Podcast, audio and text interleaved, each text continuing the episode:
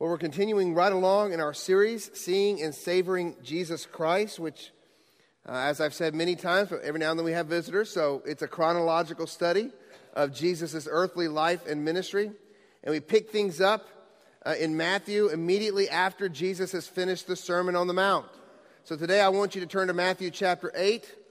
Matthew chapter 8.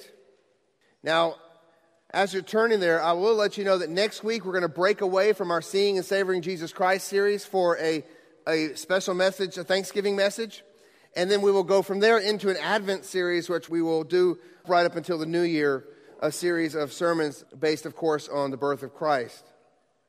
As you're finding Matthew 8, I'll remind you of how Matthew 7 ended. This is right after the Sermon on the Mount ended. Matthew gives us this comment. Matthew 7, verse 28. And when Jesus finished these sayings, the crowds were astonished at his teaching, for he was teaching them as one who had authority and not as their scribes. The people listening to Jesus were astonished. They were astonished by the authority with which Jesus speaks. And now Jesus comes down from that mountain and into the crowds, and so he's been speaking with authority, and now he's about to yet again display his authority through several miraculous signs. And this is how it works in the scriptures that the signs serve to back up or to confirm the words of authority. Wonders confirm the word, miracles confirm the message. And in this case, the authority over sickness confirms the authority of the gospel message that Jesus has been proclaiming to the people, including what he proclaimed in this Sermon on the Mount. Now, Jesus is demonstrating the authority he has over both sin and sickness, over the material world and the spiritual world, over all things. So now, here in Matthew's gospel, we read that Jesus comes down from the mountain and begins to perform some astonishing, some authoritative miracles. And the first one we read of is going to be in chapter 8, verses 1 through 4. Now, because we are doing a chronological study of the life of Christ, I'll remind you that we actually already covered this miracle as we've journeyed through the life of Jesus. This is a chronological study where we've harmonized all the gospels. And so we already covered this healing of a leper in verses 1 through 4 because most scholars chronologically place this miracle before the Sermon on the Mount. But Matthew puts it here after the Sermon on the Mount. It might have been after the Sermon on the Mount. But you need to remember that, that the Gospels aren't necessarily structured chronologically. Chronology to an ancient writer isn't as important as it is to us. What is important to an ancient writer was the theme. And Matthew is carefully putting together a theme here as he shares with us the true historical events of Jesus' life. And he puts it together in a manner to convey exactly what he's trying to say. And so we see the authority of Jesus in the sermon. And now Matthew wants to give us some examples of some miracles that display that authority. Matthew's main theme in his gospel is that Jesus is indeed the promised Messiah of the nation of Israel. We see this throughout his frequent mentionings of Jesus being the fulfillment of Old Testament prophecy. It's all over the book of Matthew. At the same time, Matthew is showing us that Jesus himself is the, the final fulfillment of Israel. He is the obedient son. He is the Israel of God. He is the singular offspring of Abraham that Paul speaks of in Galatians 3. The nation itself never obeyed God, but the unbreakable promises of God were fulfilled in and through and for Jesus.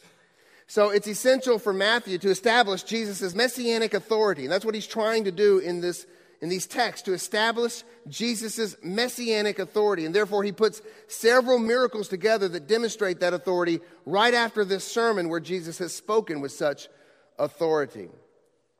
So, with that said, open your Bibles to Matthew chapter 8. We're going to read verses 1 through 13.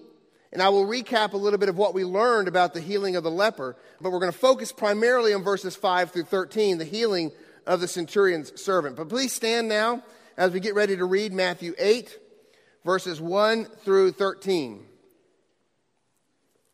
Matthew chapter 8, beginning in verse 1. The reason we stand is because we believe that as we read these words, it is not me who speaks, but God. Matthew chapter 8, beginning in verse 1. When he came down from the mountain, great crowds followed him. And behold, a leper came to him and knelt before him, saying, Lord, if you will, you can make me clean. And Jesus stretched out his hand and touched him, saying, I will be clean. And immediately his leprosy was cleansed. And Jesus said to him, See that you say nothing to anyone, but go, show yourself to the priest, and offer the gift that Moses commanded for a proof to them. When he had entered Capernaum, a centurion came forward to him, appealing to him, Lord, my servant is lying paralyzed at home, suffering terribly. And he said to him, I will come and heal him. But the centurion replied, Lord, I am not worthy to have you come under my roof, but only say the word, and my servant will be healed. For I too am a man under authority with soldiers under me. And I say to one, Go, and he goes, and to another, Come, and he comes, and to my servant, Do this, and he does it. When Jesus heard this, he marveled and said to those who followed him, Truly I tell you, with no one in Israel have I found such faith.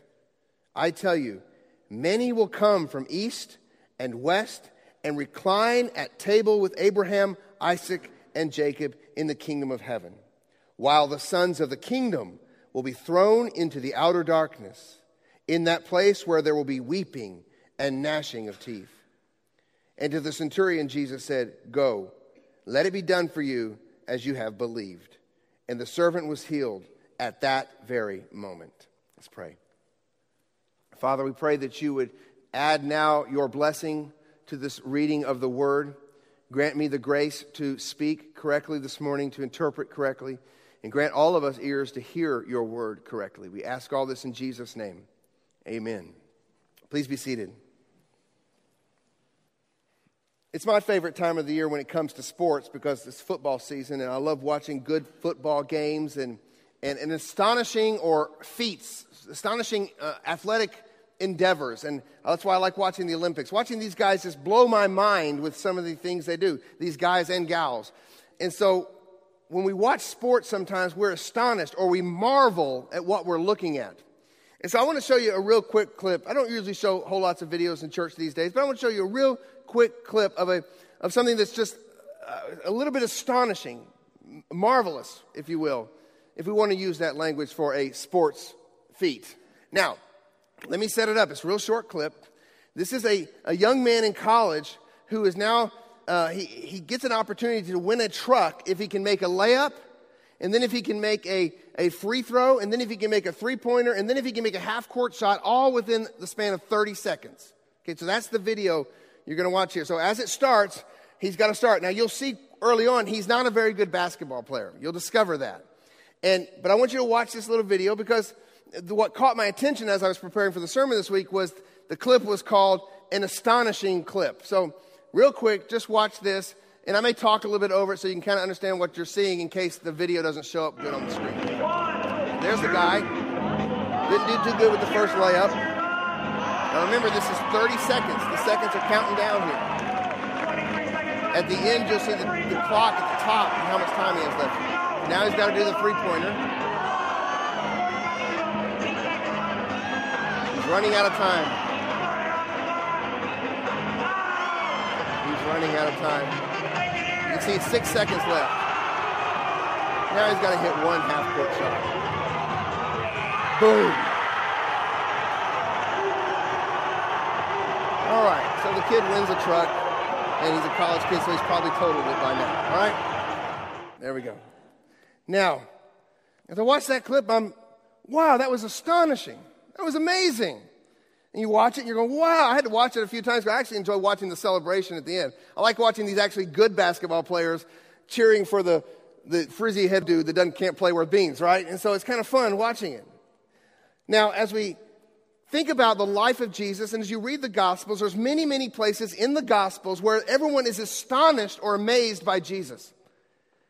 Sometimes it's by the words he speaks, which we see at the end of the Sermon on the Mount, right? They're astonished by what they've heard from Jesus. Sometimes it's the miracles he's doing, and these aren't just miracles that, that like you see by the, the televangelist on TV, some psychosomatic illness that's fixed because some guy, you know, thinks he doesn't feel good in his tummy or something. These are, these are limbs that all of a sudden go back in the right position. This is leprosy that, that's, that's causing skin to flake off that all of a sudden just disappears. These are authentic, amazing, astonishing miracles, and we see this all throughout the Gospels. We see that crowds are amazed, astonished, or marveling at Jesus. We see even the Pharisees marvel at Jesus' audacity to disregard their traditions.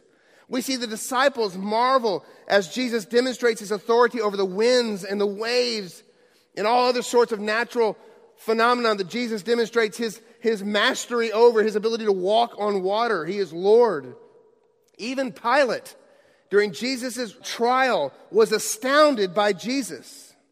By all accounts in the Gospels, Jesus is astonishing, he is amazing, and people marvel at Jesus. But you know what? There are two places in Scripture, two places in Scripture where it says Jesus was astonished, Jesus was amazed, or where Jesus marveled. Only two places in Scripture. One is in this text today, and the other is in Mark chapter 6. In today's text, verse 10 says, When Jesus heard this, he marveled. He marveled. That word means astonished or he was amazed. Now, of course, in his divine nature, Jesus is never surprised or caught off guard. We need to understand that, but we also need to understand that he is 100% man. So his human nature, in his human nature, he, he experiences the full range of human emotion, including astonishment at the paradigm shifting experience that happens in this text here today. Now, the first thing Matthew brings to our attention is Jesus' healing of the leper. I mentioned to you already that we already covered this passage in our study through the life of Jesus. But I want to read it real quick and, and remind you of what we observed way back on September 29th of 2013. So it was a while ago when we looked at this text. Matthew 8, verse 1 says, When he came down from the mountain, great crowds followed him, and behold, a leper came to him and knelt before him, saying, Lord, if you will, you can make me clean. And Jesus stretched out his hand and touched him, saying, I will be clean. And immediately his leprosy was cleansed. And Jesus said to him, See that you say nothing to anyone, but go, show yourself to the priest, and offer the gift that Moses commanded for a proof to them. So I'll remind you of what we what we studied. The first thing we observed was, was the leper's dangerous coming to Jesus despite being an outcast. It was dangerous for him to come to Jesus. He could be in a lot of trouble for not staying where lepers were supposed to stay. So we see that he came to him. And then we observe the leper's desperate cry because he was an outcast. He knelt before Jesus saying, Lord, if you will, you can make me clean. He was an outcast. He was not supposed to be around anybody. And then we observed our Lord's daring compassion as he reaches out and touches the outcast. It was insane for anyone to touch a leper. Matter of fact, it was against the law. But Jesus stretched out his hand and touched him. And then we observed our Lord's definitive cleansing that he poured out upon this outcast. He said, I will be clean. And immediately the leprosy was cleansed. Most healings in the scriptures use that word healing but in this case, it refers to cleansing. Because not only was a leper considered ill, he was considered cursed. So as Jesus reaches out and cleanses him, he's also saying he is removing a curse on this man. And then we observed our Lord's disregarded command, which made Jesus an outcast. Because what we see is that in verse 4, he says, See that you say nothing to anyone, but go show yourself to the priest and offer the gift that Moses commanded for a proof to them. But in the parallel passage, the one we studied in Mark chapter 1, verse 45, it says this But he, the leper, went out and began to talk freely about it and to spread the news so that Jesus could no longer openly enter a town but was in desolate places and people were coming to him from every quarter. So this leper's unwillingness to obey the words of Christ actually led to Jesus being an outcast. But there's a beautiful picture here. Jesus becomes the outcast that we once were. It's a beautiful picture of Jesus identifying with us and taking our place. So that just recaps what that sermon was all about way back over a year ago. We see in this text, though, what Matthew is trying to point out is Jesus' authority over sickness. And in Mark's account, we know that Jesus' authority is disregarded by this man because he goes out and immediately begins to disobey Jesus. But then comes another man. In verse 5, it says, When he had entered Capernaum, a centurion came forward to him, appealing to him, Lord, my servant is lying paralyzed at home, suffering terribly. A centurion came to him. Now, centurions were vital military positions in the Roman army. They were the backbone of the military structure that maintained discipline and executed orders. Centurions in Palestine were under the direct command of Herod Antipas, and he often deployed them to, to remote places like Capernaum to collect taxes. Now, Capernaum had an abundant fishing industry. So, by all means, Herod wanted to get a little bit of that money, and so apparently this centurion was stationed there on a more permanent basis. So, there would be nobody in this whole region that was more powerful than this centurion. Even the local Jew- Jewish rulers had to submit to Rome's authority and therefore would have to submit to this centurion's authority. Now, the servant mentioned here in this text is probably a young boy. The word used seems to indicate it was a young boy, a slave, probably even a Jewish slave boy. We don't know what his sickness was. All we know is that it involved some sort of paralysis and it was causing the boy tremendous pain and tremendous suffering. These are not the kind of diseases that people in ancient days recovered from. So, this whole situation, though, is, is a little bit different than the situation before with the leper. You see, the leper was an outsider because of his leprosy. But this man here, this centurion, is an outsider because of his ethnicity. He's a Gentile.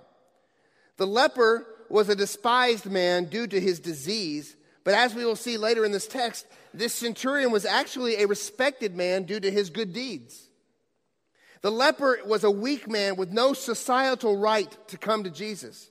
But the centurion is a very powerful man with every societal right to actually come and command Jesus to do this. The leper goes away and then surely disappointed our Lord with his disobedience, yet we will see this centurion goes away and astonishes our Lord with his faith. So let's look at that faith this morning. And the first thing I want us to see is that Jesus is astonished by the centurion's faith. Jesus is astonished by the centurion's faith. And we see that it is a faith that acknowledges one's own absolute insufficiency. So, what type of faith astonishes Jesus here in this text? It's a type of faith where a person recognizes his own absolute insufficiency. That's what we see here. Let's look at verse 8 again. When he had come into Capernaum, a centurion came forward to him, appealing to him, Lord, my servant is lying paralyzed at home, suffering terribly. And he said to him, I will come and heal him. But the centurion replied, Lord, I am not worthy to have you come under my roof. I am not worthy to have you come under my roof. Here we have this first astonishing thing. This man, this man of great power, this man of prestige, rightly understood his own unworthiness, his own insufficiency before Jesus. What is on display here in the words of this man is exactly what Jesus spoke of at the very beginning of the Sermon on the Mount. Matthew 5, verse 3. Blessed are the poor in spirit, for theirs is the kingdom of heaven. That's what we see here in this centurion. This man recognizes his own poverty of spirit in light of who Jesus claimed to be and in light of G- who Jesus has shown himself to be. How dare he, a mere man, a sinful man at that, have Jesus come into his home? This man recognized his own insufficiency. Oh, friends, we need to learn from this man. This is the type of person Jesus delights to come to. This is the type of person Jesus delights to minister to. This is the type of person who receives from Jesus more than physical healing, but spiritual healing in the depths of one's soul. As we read in Isaiah 66, verse 2. But this is the one to whom I will look, he who is humble and contrite in spirit and trembles at my word. That's the type of person Jesus loves to minister to.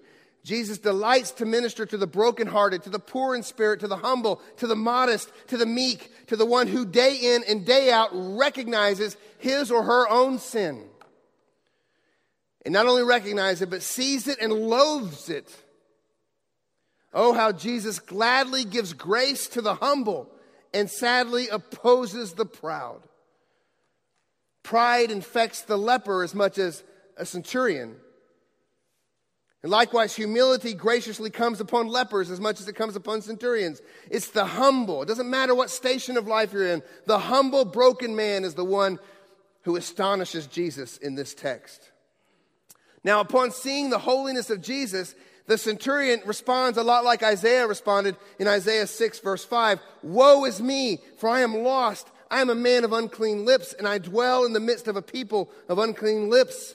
For my eyes have seen the King, the Lord of hosts. Remember, Isaiah saw this vision of, of the glory of God, and he responded not with, Wow, hey, let me write a praise song. No, he responds with, Woe is me, I deserve to be dead. When people talk to you today about visions they've seen of God, and that's followed up by a best selling book, that's a good indication they didn't really see God. Those who've truly seen the holiness of God in Scripture are people that end up flat on their faces. Just like the Apostle Peter in Luke chapter 5, verse 8. After he saw the miraculous catch, he says this He fell down at Jesus' knees, saying, Depart from me, for I am a sinful man, O Lord. And so for the centurion, it's these words Lord, I am not worthy to have you come under my roof. He was in a position to order Jesus to do this, but he didn't. He realized that the authority of Rome didn't make him worthy, but neither did the admiration of the people. You see, we know from the parallel text that this man was a good man. He did good works. He did good deeds. He actually built a tabernacle, I mean, a, um, a synagogue for the people. And therefore, he was admired by the people.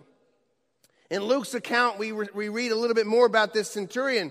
Matter of fact, it says that the centurion himself didn't actually come to Jesus, but he sent some of the Jewish elders to come and to speak to Jesus on his behalf.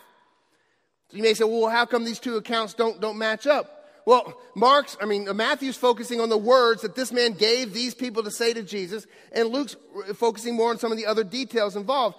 We can reconcile that easily. Just like when the, the president of the United States speaks, who does he speak through a lot of times?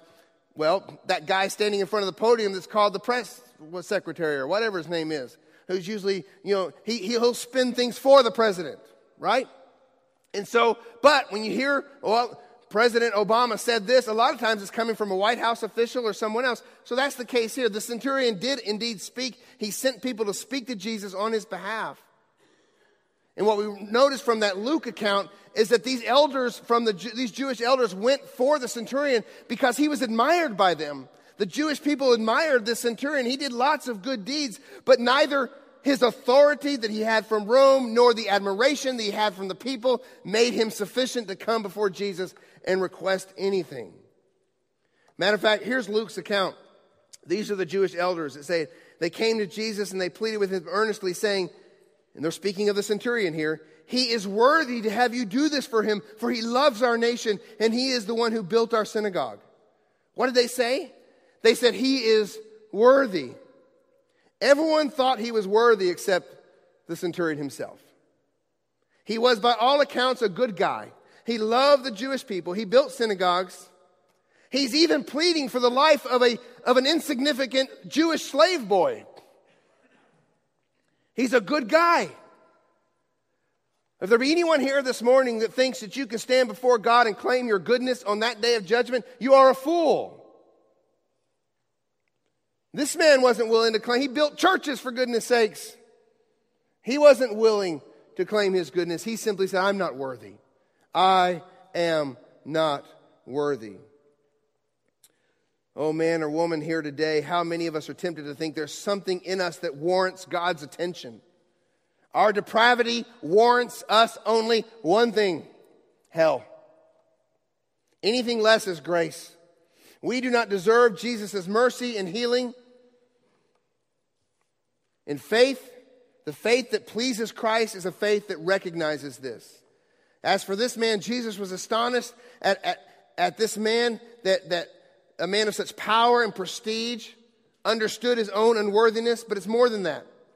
Jesus is astonished by the, by the centurion's faith, secondly, because it's a faith that recognizes Jesus as supreme authority.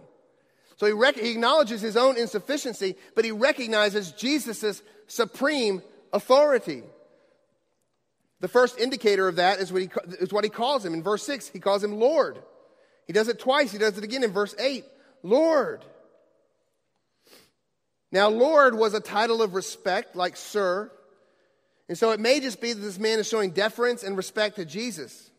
But Lord also meant much more to those who truly followed Jesus. It meant that Jesus was the king. He is the king, and ultimately that he was God.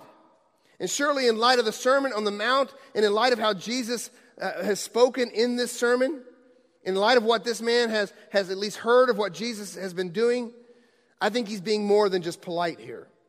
He is acknowledging that Jesus is a divine king. Now, he may not have a full grasp of the Trinity, he may not have a full grasp of the, of the, of the deity of Christ, but I think he knew. He knew that in this man, this man who had authority that came from God, in this man was his only hope. And so he calls him Lord. And that is confirmed for us later in what he says to Jesus in verse 9. He says, For I too am a man under authority with soldiers under me. And I say to one, Go, and he goes, and to another, Come, and he comes. And to my servant, Do this, and he does it. This was a man who understood authority. His whole life was built on the hierarchical structure of military. So he understood how authority worked. He says, For I too, I too am a man under authority. And we need to see here this morning that there's two aspects of this military authority. First, there is the authority placed on him. I'm talking about the centurion now. There's the authority placed on him as an emissary of Rome. So his authority comes from somewhere. He doesn't just show up on the scene and say, Hey, I'm a centurion. He's, he's been placed there by somebody who has placed authority on him. And secondly, there's now authority that flows from him to command what he wants, to fight wars, to, to command what he wants in that region. And certainly we see both aspects of this authority in mind here as he compares Jesus' authority to his own. First, Jesus' authority comes from somewhere. This man knew that the reason he could command that Jesus could command what he willed was due to the fact that he had a higher authority placed on him. The authority for, for, the, for this man here, this centurion, the authority of Rome had been given to him, or had been given to Herod, and then had been given to him to keep the orders and to keep things in, in line in the region of Palestine. This man knew how that worked, so he recognizes that Jesus must have some higher authority that's giving him the ability to do these things. He knew that Jesus had the very authority of God at his disposal. He recognized that Jesus, as Jesus himself would later teach, that he possessed supreme authority from on high. Authority to speak for God the Father. John 12, 49. This is Jesus. For I have not spoken on my own authority, but the Father who has sent me has given me a commandment what to say and what to speak. So the authority from God to speak. Authority over his own destiny, Jesus has. John 10 17. I lay down my life that I may take it up again. No one takes it from me, but I lay it down of my own accord. I have authority to lay it down. I have authority to take it up again. This charge I have received from my Father. By the way, this charge I have received from my Father's military language. Authority to declare where all other authority comes from. John 19 10. So Pilate said to him, You will not speak to me? Do you not know that I have authority to release you and authority to crucify you? And Jesus answered him, You would have no authority over me at all unless it had been given to you from above. And Jesus had authority to judge, John 5 27. And he has given him authority to execute judgment because he is the Son of Man. And Jesus has authority to give eternal life, John 17 1. Father, the hour has come. Glorify your Son, that the Son may glorify you, since you have given him authority over all flesh to give eternal life to all whom you have given him. Jesus had supreme authority, and this centurion, he sees it. The question is do you? How many people come to Jesus in our day and try to make him their utilitarian God? They view Jesus as their own personal savior in a box their own personal divine Swiss army knife that they can pull out to fix whatever problem they might be having in their life. They view Jesus as a genie, as a magic eight ball, a slot machine, a personal life coach, a psychologist, a mentor, an example, a homeboy, but they don't see him as Lord, supreme Lord with all authority. How many people come at Jesus like that? And therefore, they do not fear the one who has authority to cast them into hell.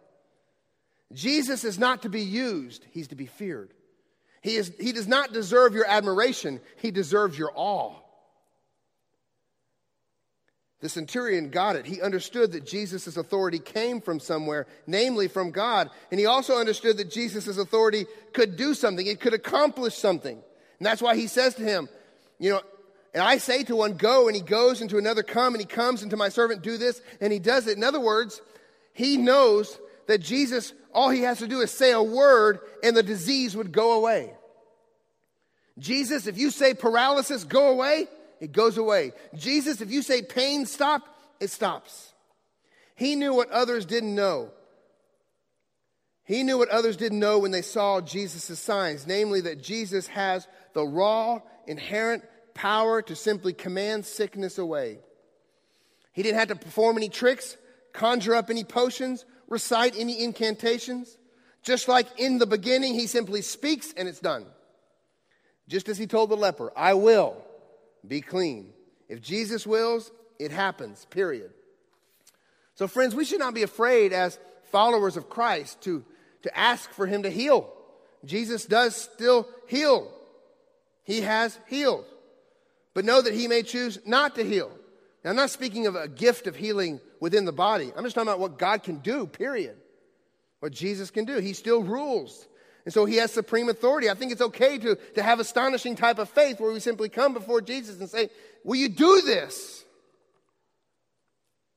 Astonishing faith doesn't force Jesus, though, to do what we wish. Astonishing faith trusts Jesus to do whatever he wills.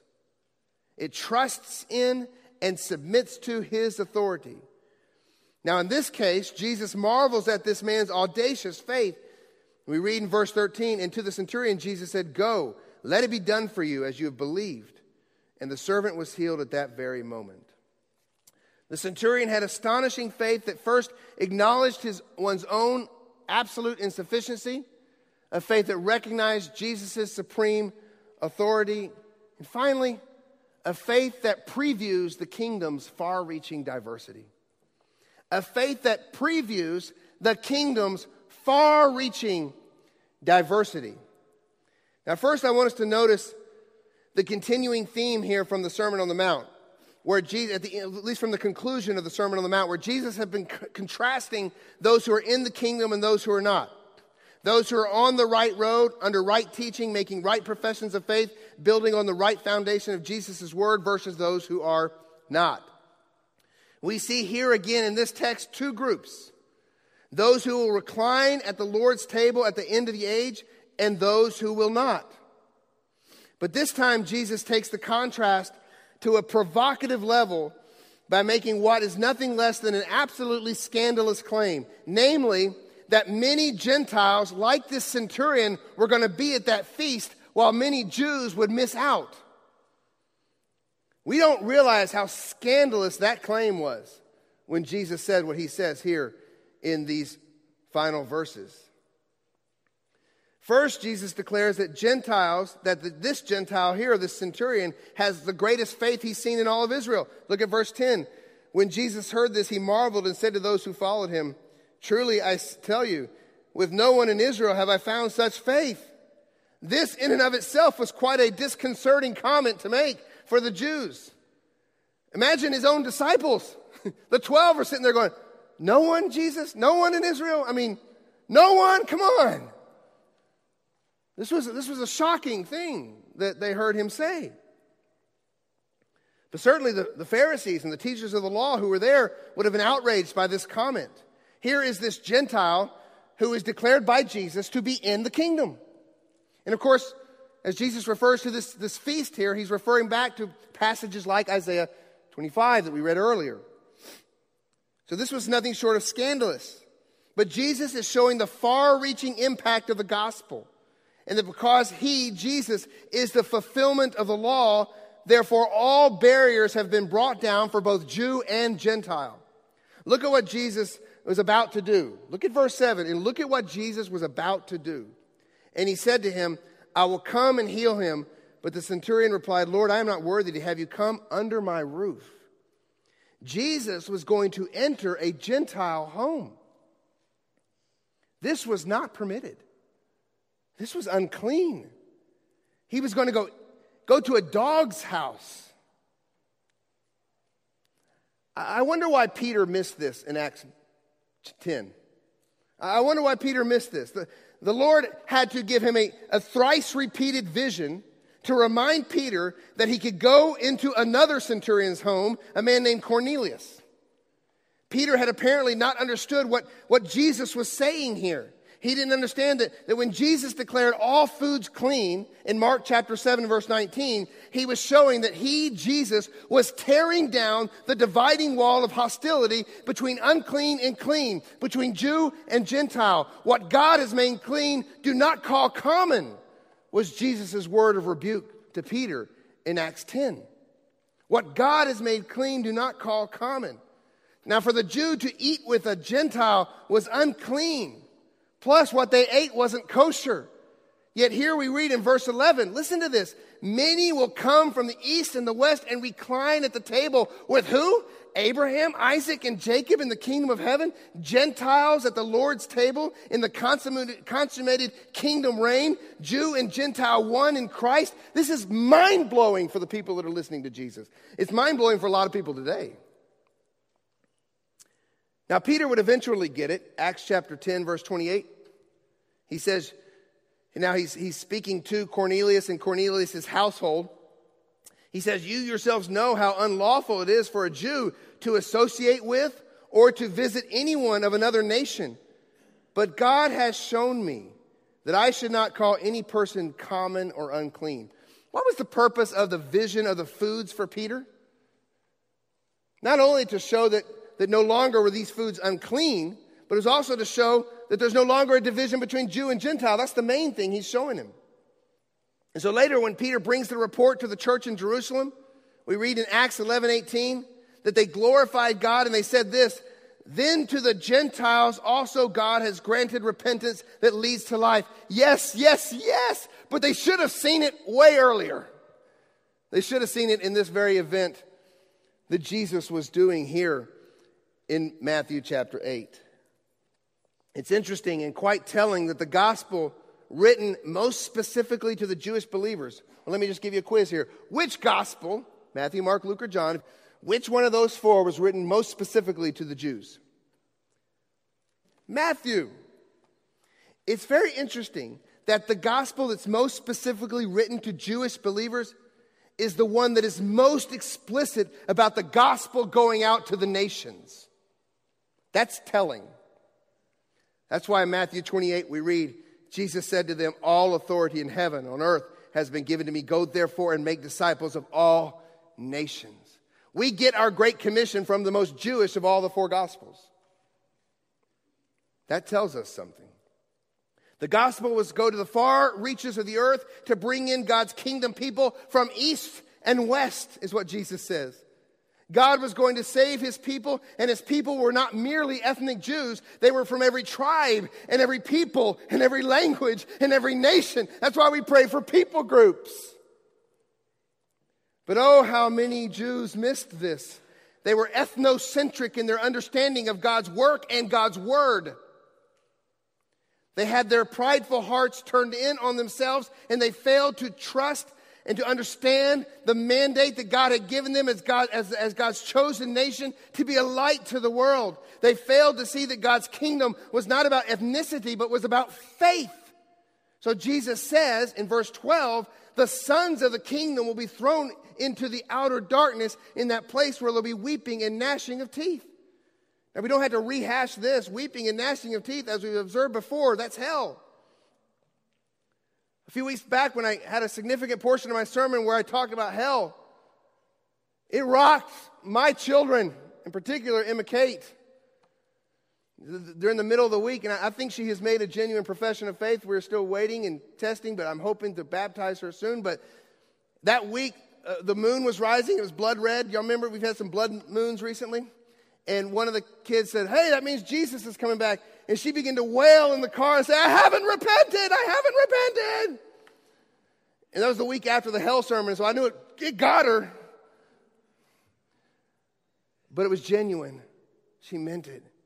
You know, that night, she bowed with me, and not my words that she repeated, but her words. She poured out the most beautiful prayer of repentance and faith that I've ever heard. It was beautiful. Now, I don't know why I went that way on my sermon, but other than remind you, this weeping and gnashing of teeth, that's hell.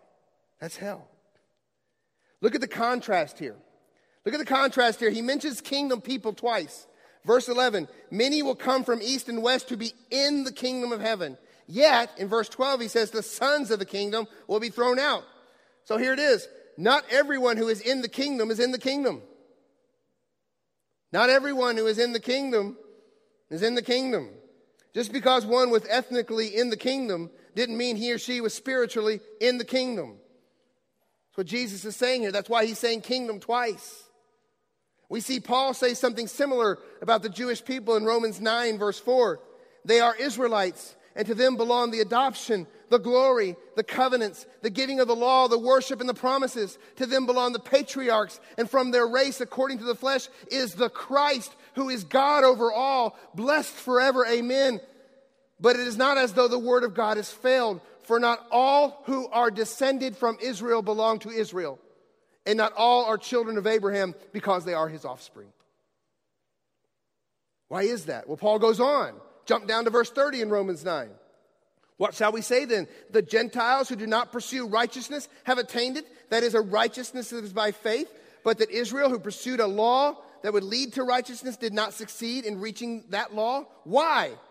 Because they did not pursue it by faith, but as if it were based on works. What is Jesus astonished about? It's this man's faith. His works meant nothing.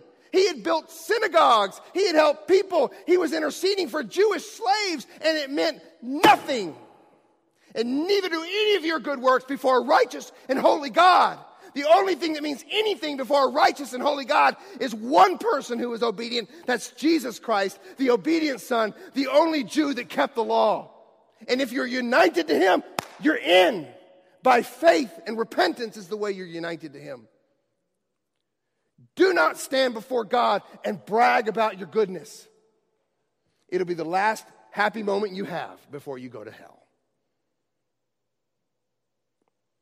So, this man here was in the kingdom. He's in the kingdom. Jesus has said that he is in the kingdom.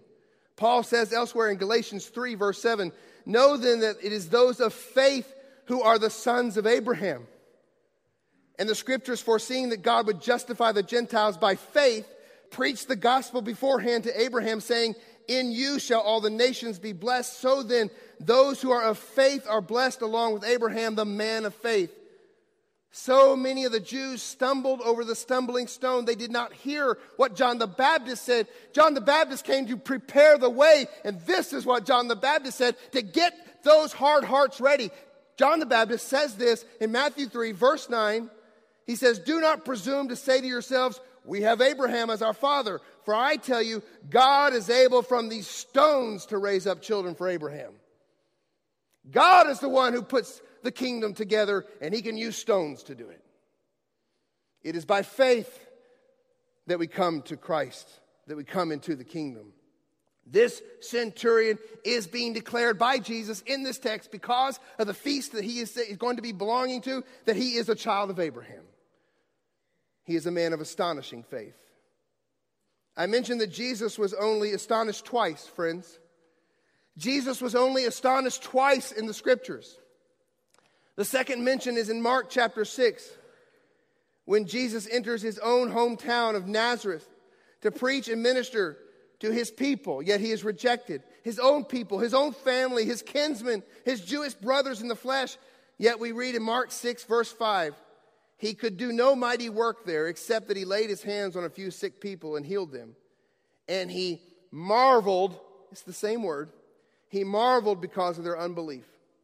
There's only two places where Jesus marvels in the scripture. One it's at the faith of a centurion, a Gentile. The other is at the unbelief and the lack of faith of his own kinsman. There are two places in Scripture where Jesus marvels. How astonishing it is that so many of those who had all the advantages of the old covenant could miss the Messiah. And how astonishing it is that Gentiles in the flesh, called the uncircumcision by what is called the circumcision, which is made by the flesh by hands, that we who were at one time separated from Christ, alienated from the commonwealth of Israel, and strangers to the covenants of promise, having no hope and without God in the world, but now in Christ Jesus, we who were once far off have been brought near by the blood of Christ. For he himself is our peace, who has made us both, Jew and Gentile, one, and has broken down in his flesh the dividing wall of hostility by abolishing the law of the commandments expressed in ordinances, that he might create in himself one new man in place of two, so making peace, and might reconcile us both, Jew and Gentile, to God in one body through the cross, thereby killing the hostility. And he came and preached peace to you who are far off and peace to those who were near. For through him we both have access in one spirit to the Father. So then, we are no longer strangers and aliens, but we are fellow citizens with the saints and the members of the household of God, built on the foundation of the apostles and the prophets, Christ Jesus himself being the cornerstone, in whom the whole structure, being joined together, grows into a holy temple in the Lord. In him also we are being built together into a dwelling place for God by the Spirit. That is astonishing. That is astonishing. Let's pray.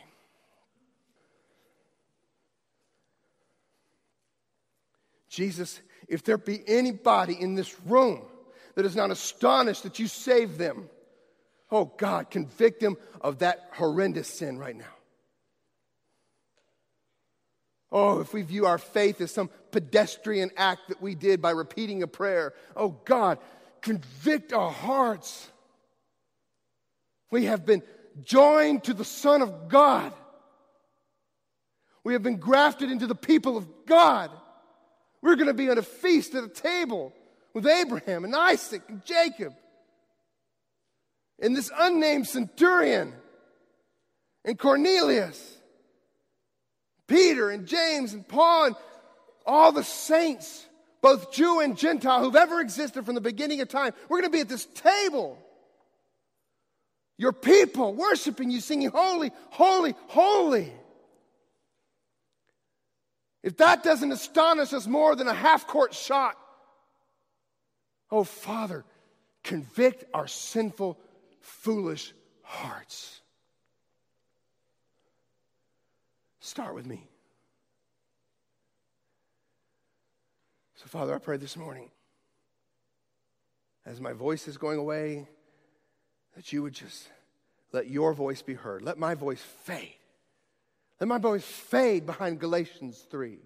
Let my voice fade behind Ephesians 2. Let my voice fade behind Romans 9. Let my voice fade behind Matthew 8. Let my voice fade behind the words of your Son. Father, stir up astonishment in us again. And Lord, may our faith be such that we, like this centurion, recognize our own insufficiency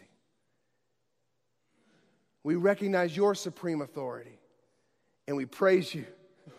We praise you for the diversity that you've brought into your kingdom. For who are we? I think everyone in here is a Gentile dog. Not any longer if we have faith in Christ. Not any longer. We have a seat at the table. Lord, help us to be astonished by that. Pray all these things in the precious name of our Savior, the obedient Son, Jesus Christ. Amen.